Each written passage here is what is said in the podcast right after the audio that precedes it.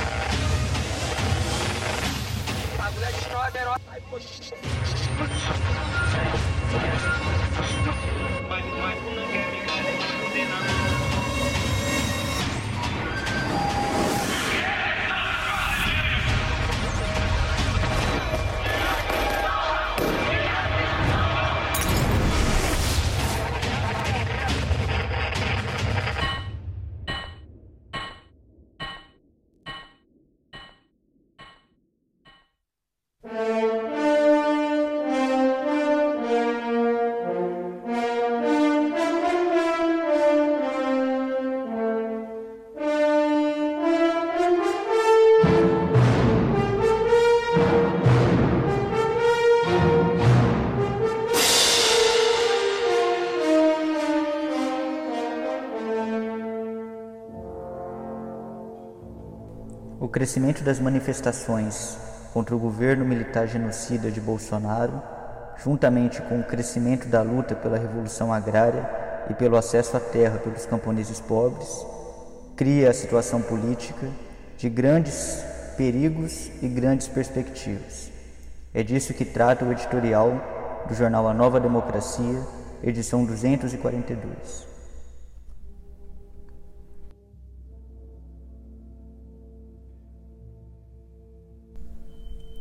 Grandes perigos, grandes perspectivas. Editorial.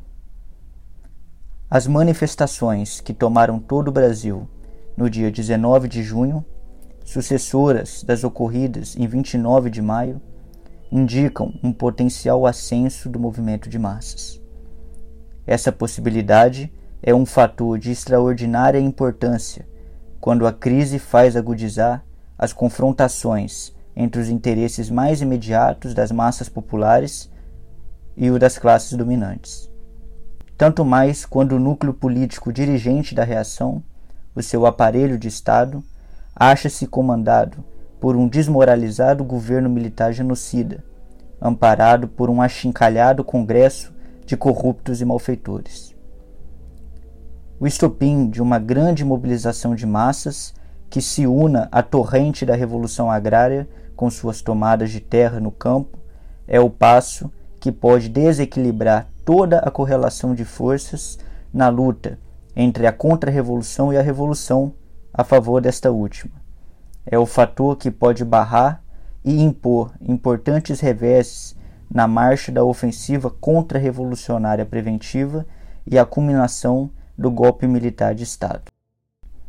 Enquanto isso, nos rincões de Rondônia, uma organização camponesa de massas enfrenta uma hidrofóbica contra-revolução sedenta por sangue. Trata-se da Liga dos Camponeses Pobres, a LCP. O acampamento Manuel Ribeiro, organizado por ela, que viveu meses de cerco militar, fustigamentos, espionagem e outros meios de guerra combinados com execuções de apoiadores da luta pela terra nas pequenas cidades intimidações de pequenos poceiros vizinhos e até mesmo invasões policiais às casas de moradores da região e à sede do movimento, apesar disso tudo, saiu vitorioso. As famílias, por decisão unânime de sua Assembleia Popular, empreenderam fato histórico. Da área, completamente cercadas, se retiraram silenciosamente, na escuridão da madrugada, deixando apatetados os comandantes e as tropas repressivas, que dias depois, ao assaltarem o acampamento, se depararam apenas com uma frase desafiadora e magnificente, escrita num trapo feito de faixa: Voltaremos mais fortes e mais preparados. Os camponeses e sua gloriosa luta pela terra despertaram a solidariedade de centenas de entidades populares, organizações revolucionárias do país e no estrangeiro, associações e personalidades democráticas, dentre intelectuais e artistas, para a grande verdade de nosso tempo. É preciso dar todo o apoio e força, nas cidades, para a sagrada luta pela terra conduzida sob direção revolucionária.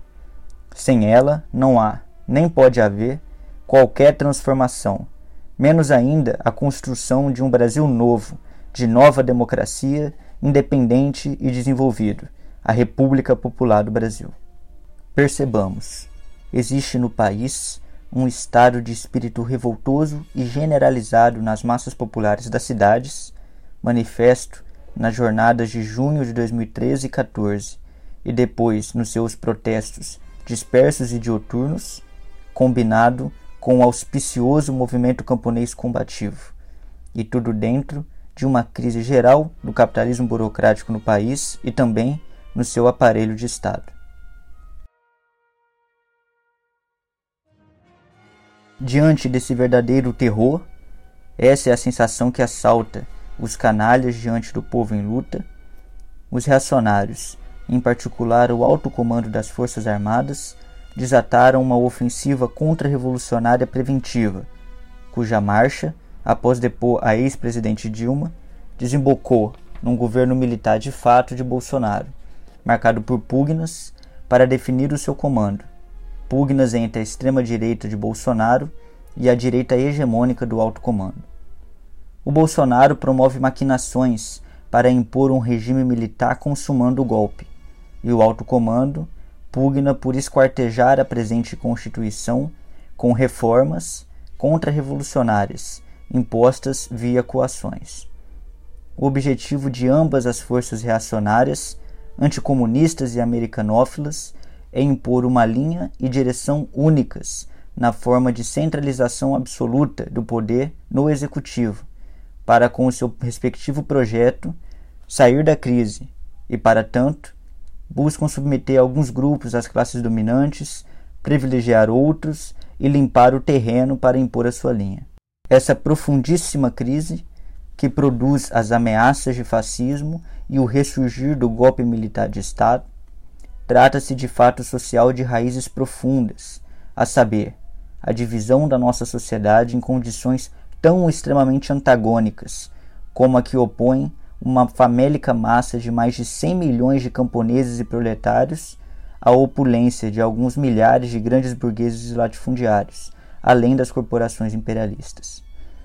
O que estamos assistindo é a conformação crescente de dois polos, cujo peso e atração gravitacionais obrigam toda a nação a alinhar-se a um deles. Os polos são a reação, impugna interna entre ensandecidos bolsonaristas e seus apaziguadores militares, por um lado, e as massas populares amplas, por outro. E qualquer democrata sincero exclama, hoje, que o centro gravitacional das massas populares está transferindo-se gradualmente para o caminho da luta radicalizada e revolucionária, expresso notoriamente na LCP luta em torno das quais, gradual e crescentemente, irá conformando-se uma nova frente de forças democráticas e revolucionárias e de massas, em confronto aberto a este governo militar genocida de Bolsonaro, ao velho Estado de grandes burgueses e latifundiários, serviçal do imperialismo, principalmente Yankee, e de modo inseparável do combate ao revisionismo e ao oportunismo eleitoreiro de toda a laia.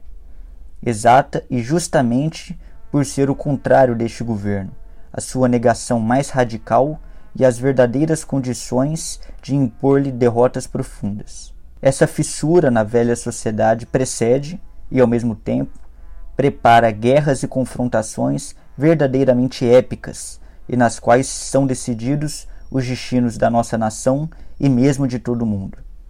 São grandes perigos e, ao mesmo tempo, grandes perspectivas estas últimas impossíveis sem serem acompanhadas dos primeiros. A catástrofe que assombra o país e que pauperiza o nosso heróico povo brasileiro é o ambiente graças ao qual vai se produzindo o determinado contingente de revolucionários proletários, que, tornando-se consciente e instruído, se adestra, cada vez mais, na marcha zigue-zagueante dos acontecimentos. Junto a ele, instruir-se-á e somar-se-á, por ondas e num tempo prolongado, um imenso mar de massas cansadas das aviltantes exploração e opressão nas quais se acham submersas.